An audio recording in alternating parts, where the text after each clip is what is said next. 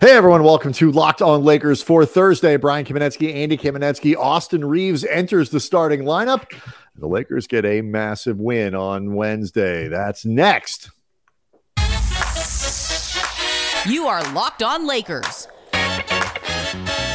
Your daily Los Angeles Lakers podcast. Part of the Locked On Podcast Network. Your team every day.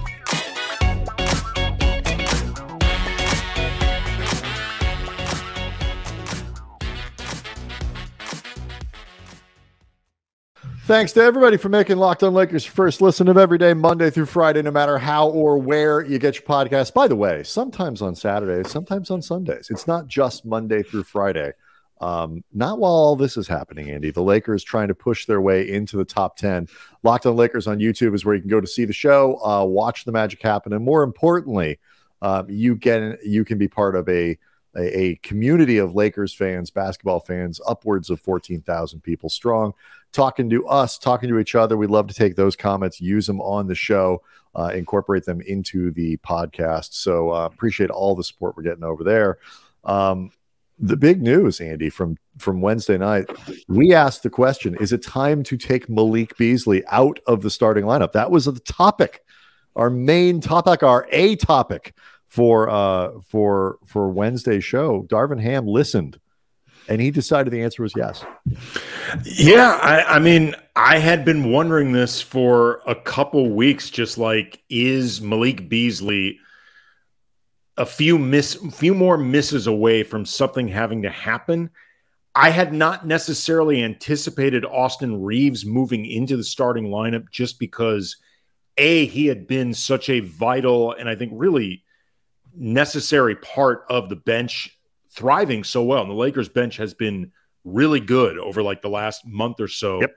And B, Reaves had been playing so many minutes that it didn't it didn't feel necessary if you wanted to get Reaves more minutes, you could just lower Beasley's you could just lower Beasley's playing time, or you know, you could put, say, Lonnie Walker in there, or flip something else that felt less like a move that directly affected Reaves's effect on the bench and his the closing role he had anyway. As it turns out, and this was really interesting, not only did Reaves end up getting the starting nod and playing really well, he ended up just playing 39 minutes. Right. And this was something they solved that problem like of, of like what do you do with some of those bench minutes or whatever uh, just by playing Reaves almost the entire game.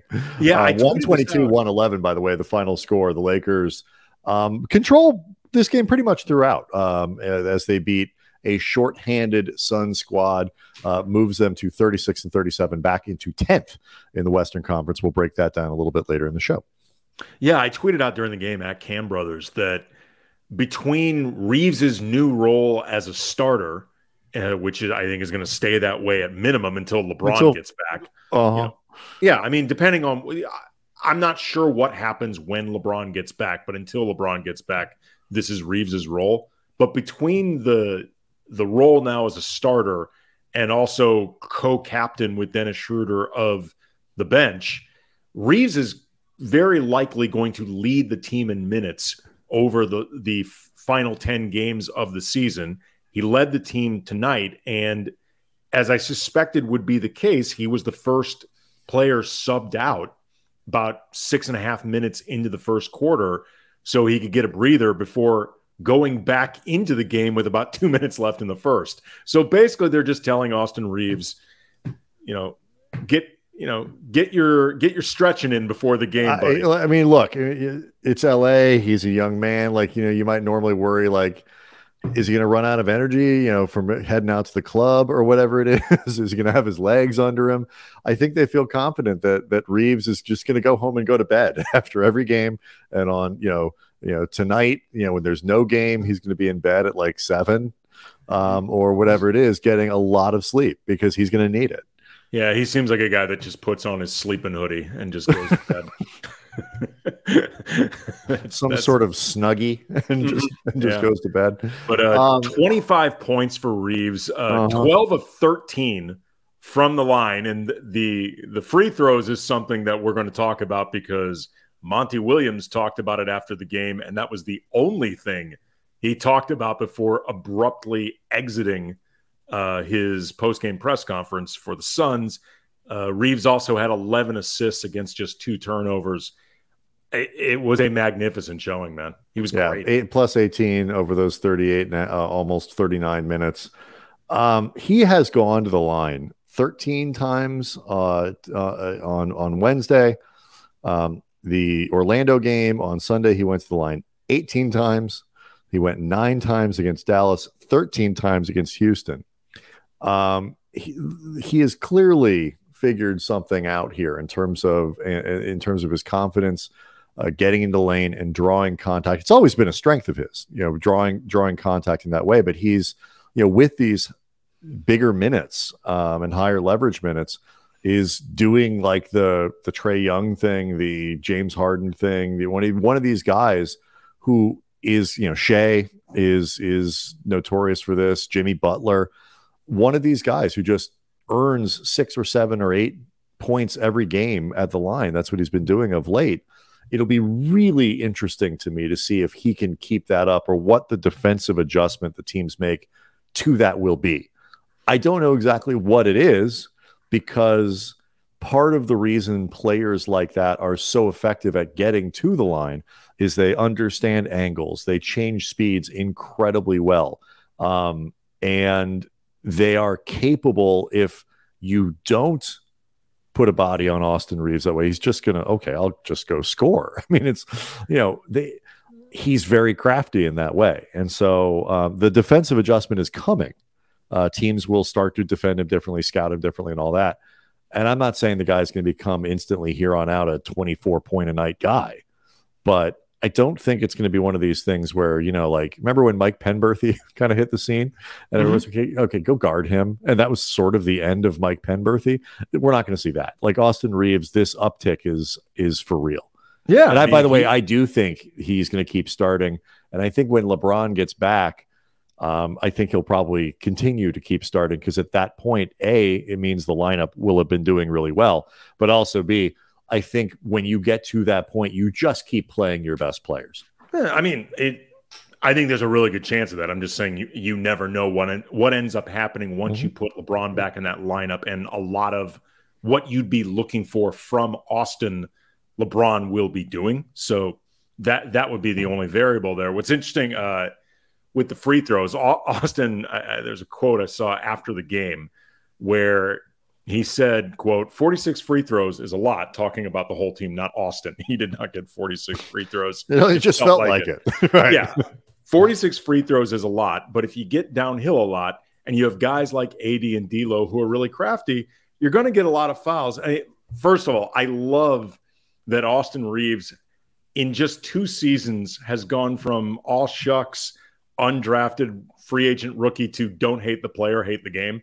like that's just glorious. that is fantastic. Second, like the thing that I think about Reaves, once people get past like the the mystifying element of like seriously, like Austin Reaves is getting the line like 10 times a game. Like, really? Like, you know, in Googling who is Austin Reaves, like uh one of our frequent Twitter follows. Uh, we love him uh, at Los Real Ali, or as he calls himself, Dr. Los Real Polyamorous Tantric Sex Guru. The most impressive thing with Austin Reaves, he almost never twerks and convulses like CP3, Luka, Trae Harden, and Joe Cocker. And I think there's something there's something truthful about that. Lakers they basically fans, came up with rules to stop like Trae Young from doing this. There's going to be there's going to be some some revisionism with Lakers fans. Like we were joking about this before the show.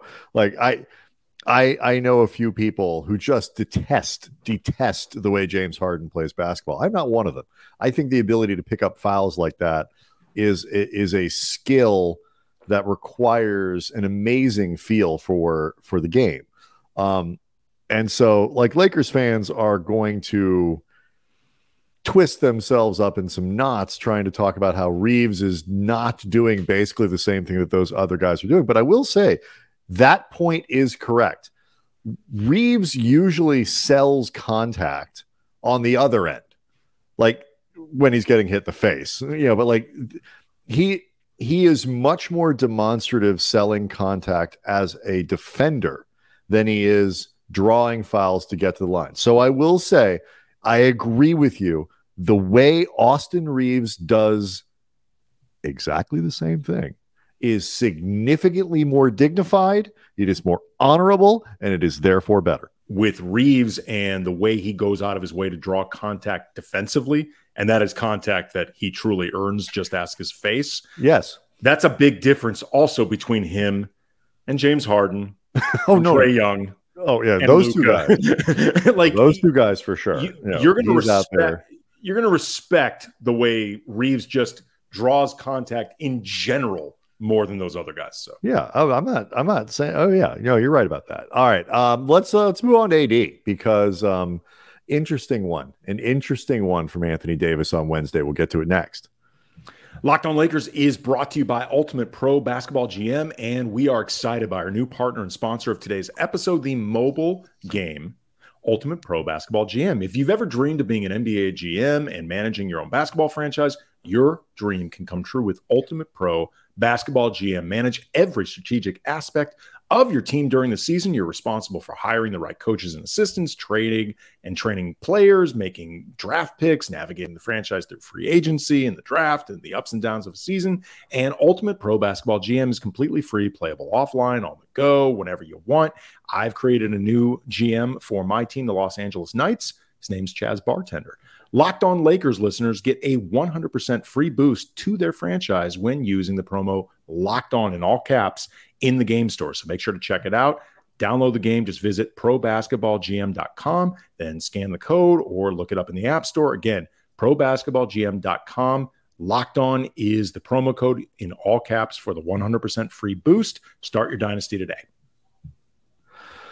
So um, I I didn't actually get a chance to do it, but I almost texted you in the in, in the middle of the first half, noting how interesting it was that Austin Reaves was now the Lakers' best player, um, and which is a kind of a fun story uh, in the sense of like, hey, you know, aw shucks, um, is is their best guy, but um. And by the way, like every we need to keep doing that show of like how much is Austin Reaves going to make this off season. Like t- with Wednesday's game, there's like no chance that the Lakers get him for the Ford. Like they're just gonna have to sit there and wait for somebody to sign him to a bigger contract they can offer and match it. Like another week of this, and the poison pill isn't even to seem that poisonous. It's just to be like medicine. You know what? You, know what I thought about actually before we go to AD because we had talked about with with Reaves and you know that career game against the Magic and all the monies he's going to be uh, receiving, and we were talking about what is Austin Reaves's top end? Is he like a guy who makes an all-star team once or a guy that you you think of as all-star adjacent like a Mike Conley like he's an all-star ish caliber player but just for a variety of reasons right, doesn't because they're really hard it. to make right right or is he like Danny Green super high-end role player that will always be in demand and we had said we didn't think he was an all star. I gotta tell you, these last couple games, I'm starting to wonder if he actually could be. This guy is. I mean, like this this particular. I mean, does he actually? But like, he's much closer to that, and you know, LeBron is back. It's like I, I don't want to like freak out and get ahead, but the, the point is like it is hard to put up okay. you to put up this kind of across the be one thing if, if he was just shooting the ball really well or you know just going on kind of a scoring heater or something like that. In the nba it is really difficult in in particularly in games that are meaningful. And the lakers have been doing nothing but playing meaningful games against teams that are trying basically um, for the last month. And for the most part Reaves has been sort of uniformly excellent across different categories. And it is difficult to do that in the NBA without just being good. Um, and I don't know what the ceiling is. Uh, there aren't very many all stars. So it's like, in some ways, it's almost just like a, a safety default to say a guy isn't going to be an all star because the chances are he's not. Um, but what he is is really damn good. I don't know. I don't know what the answer to that question is, but it, it is an intriguing thing for the Lakers to be in a position to be able to find out, and a crying shame that they can't get one more year out of it on a really, really, really cheap contract. uh, but that is uh, that is a ship that has sailed. Um, but anyway, so I text. I was I, I had seriously considered texting you about the uh, the Anthony Davis thing, and it was it was. I spent a lot of time in the first half just literally just watching AD and possessions, um, both because it is integral to the success of uh, the Lakers and also my fantasy team, which is in the stretch run of a very tightly uh, competitive race. And I just was like, okay, so Anthony Davis is a guy on this team whose function now is to set screens for D'Angelo Russell or Austin Reaves, or like that's what he does. He sets screens and then he like kind of moves somewhere else and sets another screen. And it it was a weird combination for me of like sort of trying to sort of look like he's he's trying to be a team player, get engaged, get involved, and almost like he just wasn't part of the game plan. It was it was very strange to watch early. I wouldn't go so far as to say I didn't think he was part of the game plan, but it he is clearly still trying to figure out this exact mix of this team that is now very guard heavy, but in a better way than it had been earlier in the season. And all of these different looks that are being thrown at him. Um, and, you know, in the case of somebody like Bismack Biyombo, if nothing else, like he's out there purely to body a guy like Anthony Davis, mm-hmm. like, and block shots. That's those are the only things that have kept Biyombo in the league for over a decade. Like that's it. But you know, you do you do start wondering at some point, like, okay, like we talked about before, when is AD just going to say, F all y'all? I am the best player on the floor. I'm certainly the best big man on the floor. Enough of this. And the answer was the third quarter, because the third quarter, AD was a flippin' monster mm-hmm. in this game. And he was a monster that was not just putting up points, it was the way he was going about doing it. Like he was just seeking contact. He had 14 points, six of 10 from the field, two of four from the line, still missing free throws at times. That made, him, made him down, made him in the fourth. He did make him in the fourth, which is good. A nice change of pace. Yeah, four rebounds. Like he really he did had a strong third quarter. And I, I just there were a couple things that I thought was it was funny too. It's like in the first half, like, he just didn't. have, Whether he didn't have a lot of space, he didn't get it in places where, like, it got to the point like when he got it and he had any, he did shoot. He was like, I haven't touched the ball in a week. I'm going to shoot the ball, and like, you don't, you you end up with long jumpers or things like it. It took like two possessions in the second half where he got a little bit of daylight or got a mismatch inside where, um, you know, he was off switching and movement or whatever. Ended up with you know, Chris Paul on his back. That happened in the fourth quarter or something, you know, at one point. And, you know, or it was just like one on one with Landale and no help came. And it's like, okay, I'm not, I'm not going to be stopped by Jock Landale. Like that is not a thing that we're going to be doing tonight. And, or, you know, Biyombo in space with no double coming or before the double came or the double was to another, a little person. Um, he, he, once he got going, that you know, and he saw a little daylight, and he had a couple buckets, and he finished at the rim or drew some contact or whatever. Then it just kept going, and it elevated, and all of a sudden, like it almost looked like a, a switch flipped in his head of decisiveness, of going faster, of making the moves more aggressively, of, of, all these other things. And then there were moments because of that later where now he's in this sort of heightened space where okay now the double is coming and he makes the effective pass and the lakers are ping-ponging the ball around in ways where you're like you could tell at that point he was inviting that pass because he knew if the double comes the double's going to come from here i'm going to be able to outlet there we're going to get you know they they shook vanderbilt loose for a, a, an easy bucket late in the game it was really decisive based on ad reading that play really well drawing the double and moving on from there. But like it was it was just like it didn't take much. If the lakers and slash davis could just do that in the first quarter it would be a lot better. Well you know i mean look to be fair to ad they they finished the first half up 7 mm-hmm. and in the first half the lakers were scoring pretty well they shot 46% from the field for the first half, and that was with uh, Schroeder and Rui missing all of their shots, and Brown going two of six. They were shooting very well from behind the arc, and the and the scoring had been really spread out mm-hmm. pretty evenly. So it might have been one of those things where AD was thinking, I don't necessarily need to to force the matter. You know what I mean? Like in a way that maybe takes us out of a lot of, of what what's working. working. Sure. But in that third quarter, like there was a sequence that stood out to me where on three straight possessions, he drew, he had a, a sequence where he drew contact.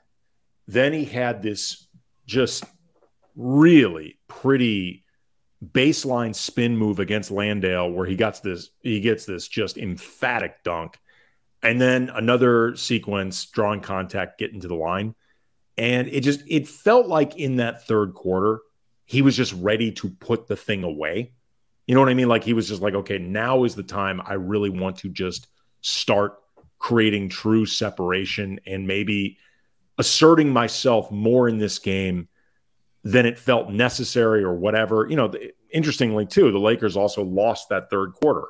So maybe that was also AD feeling like, okay, I have to do more in this game because they were outscored 33 to 29. Mm-hmm. Uh, Devin Booker went on a heater. He had 14 in the third.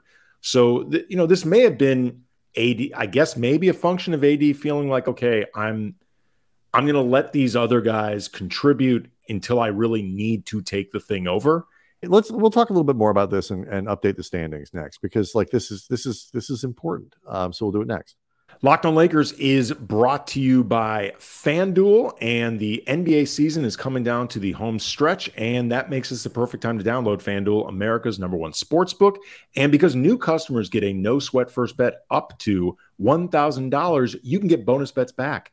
Even if your first bet doesn't win, just download the FanDuel Sportsbook app. It's safe, secure, really easy to use, and you can bet on everything from the money line to point scores, three drains, threes drained, or you can get saucy with an exclusive bet like the two by three, two three pointers scored in the first three minutes. And FanDuel even lets you combine your bets for a chance at a bigger payout with a same game parlay. As of this recording, the Clippers are still giving up three points versus the Lakers' opponent on Friday, the Oklahoma City Thunder. And that's despite Paul George being out. It's a game where Laker fans are going to have to grit their teeth and wholeheartedly accept the idea of yelling, Go Clippers, because the enemy of your playing enemy is your friend. Don't miss the chance to get your no sweat first bet up to $1,000 in bonus bets when you go to fanduel.com slash locked on. That's fanduel.com slash locked on to learn more. Make every moment more with Fanduel, an official sports betting partner of the NBA. So uh, on Wednesday, the Warriors beat the Mavericks. Um, things are getting a little nervous, I would think, in in Dallas. Um, you know, the, the the the Warriors on the road, by the way, beat Dallas. So um, that is a a doubly offensive thing to have happen to the Mavericks. Um, they are really sliding in the standings. Minnesota managed to beat Atlanta by a point. Um, so they won on Wednesday. Um, Portland did the Lakers a favor by beating Utah. So um, when you look back at the incredibly clumpy standings in the Western Conference, uh, Golden State now is a team that is moving more comfortably into the top six. They have 36 losses. They are a game and a half in front of the Lakers. Uh, that's important because the Lakers do have the tiebreaker on Golden State. Mm-hmm. Minnesota 37 and 37, Oklahoma City 36 and 36, Mavericks and Lakers tied at 36 and 37. So it is really tight. Um, one, two, three, four, five, six, seven teams with 36 or 37 losses. Um, really, really tight. Um, the Lakers play, of course, Oklahoma City on Friday. That is about as big as a game can possibly be. Um, yeah, I mean, I, I to get back to the AD thing, I I don't know exactly. I think it's a combination of trying to, you know, like LeBron does, you know, allow players to, you know, the other guys to get into a flow to to orchestrate to not dominate to the point where you know, like Julius Randle the other night had 57 and the Knicks lost. Um, like you, you don't want that. Um, but it does, and I, I, think there are some scheme things. Like I said, it's just like how many times are we going to watch Anthony Davis just kind of wander around the top of the the key, just setting screens for people. And then you know the, the nothing shakes loose. So he sets another screen. Nothing shakes loose. So it's like, can we do something a little bit more schematically creative than that? Um, so I think that plays a role in it. And then I think the, you know the third part of that is just Anthony Davis.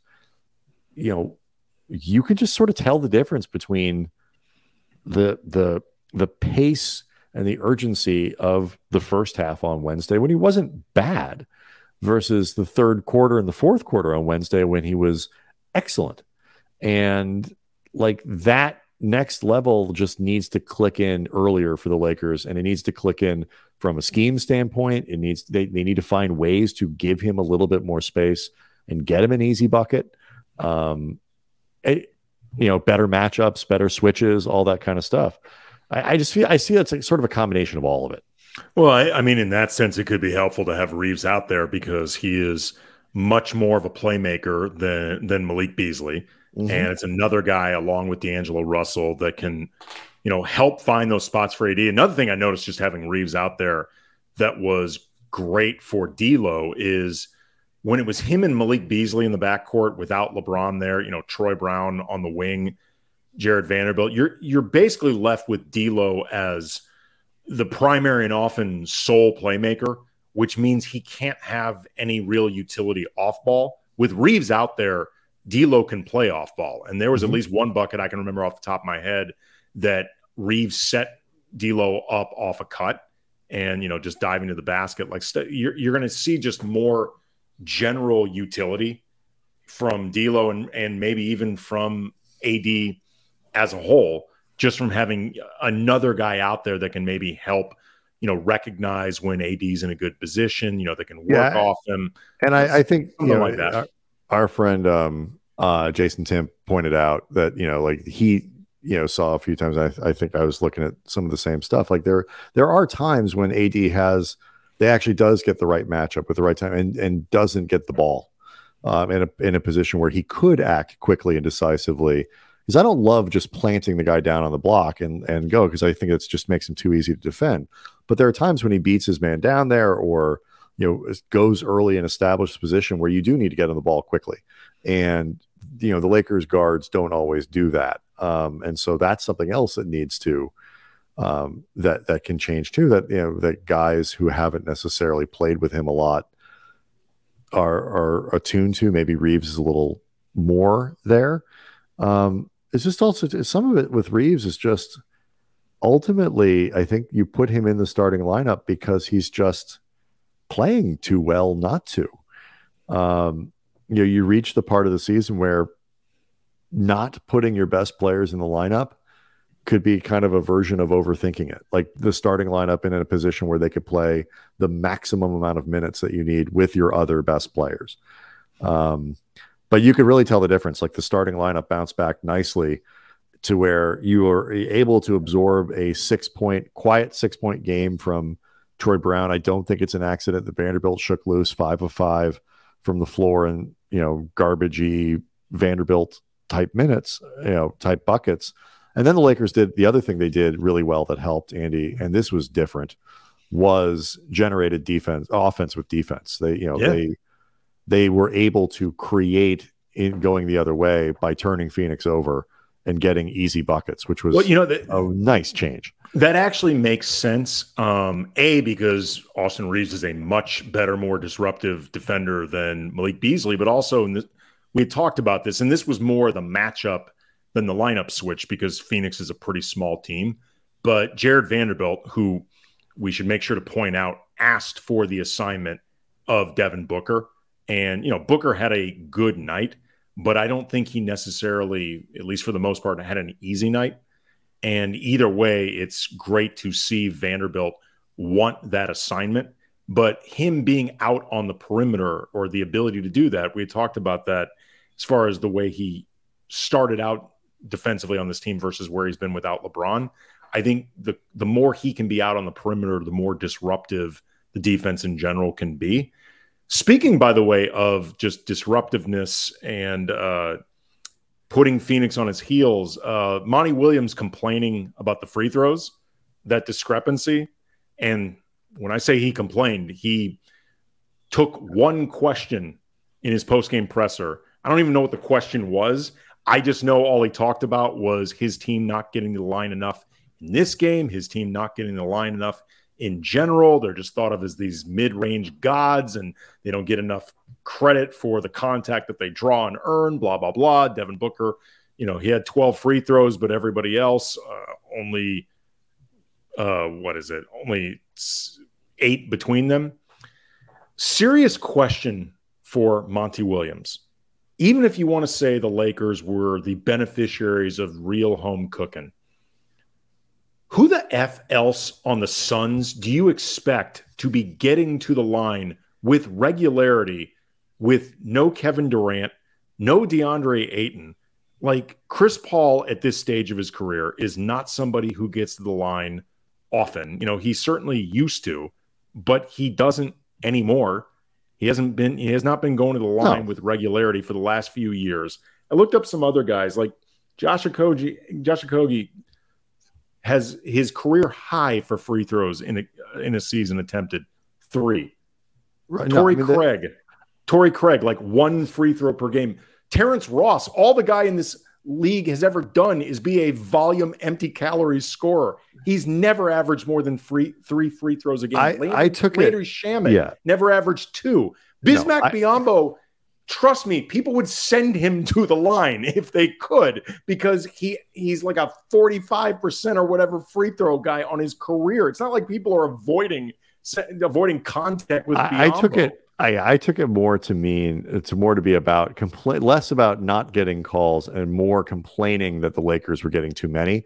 But the flip side of that is, you know, the Suns have the worst ratio of free throws to field goals as a defending yeah. team in the NBA, and it's really not even close. Um, and the Lakers, meanwhile, that is, you know, the, the problem with the Lakers is not that, you know, they, one thing you said, they defend without fouling. They do not put other teams on the line. They don't generate enough turnovers, but um, the Lakers don't foul. And so this game, from that perspective, played out exactly as you would the, think. The, the, Lakers, Lakers are, also... one of the best. The Lakers are one of the best teams in the league at keeping teams are uh, keeping teams off the line. Uh, they are the best team, you know, at least as a as a again field free throws to field goal attempts. Uh, that ratio, and the Suns are the worst.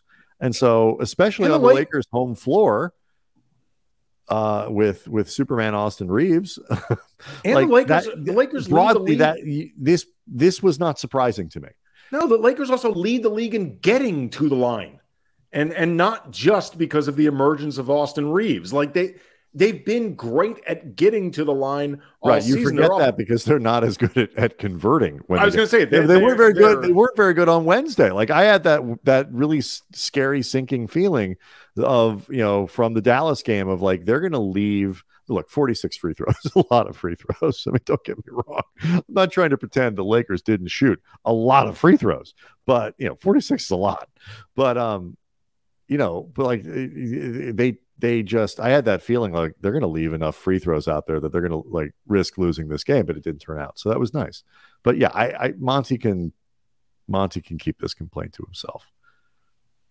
In yeah, my opinion, just, I mean, seriously, like who on that team do you expect to be getting the line other than Devin Booker, who got there twelve times? Yep. Like twelve is a lot. a lot. that's a lot. That's like that's like Austin Reaves level. Like that's a lot. Like three quarters. It's like three quarters of Austin Reaves. Yeah, I mean, just enough. Right. If he sat the fourth quarter.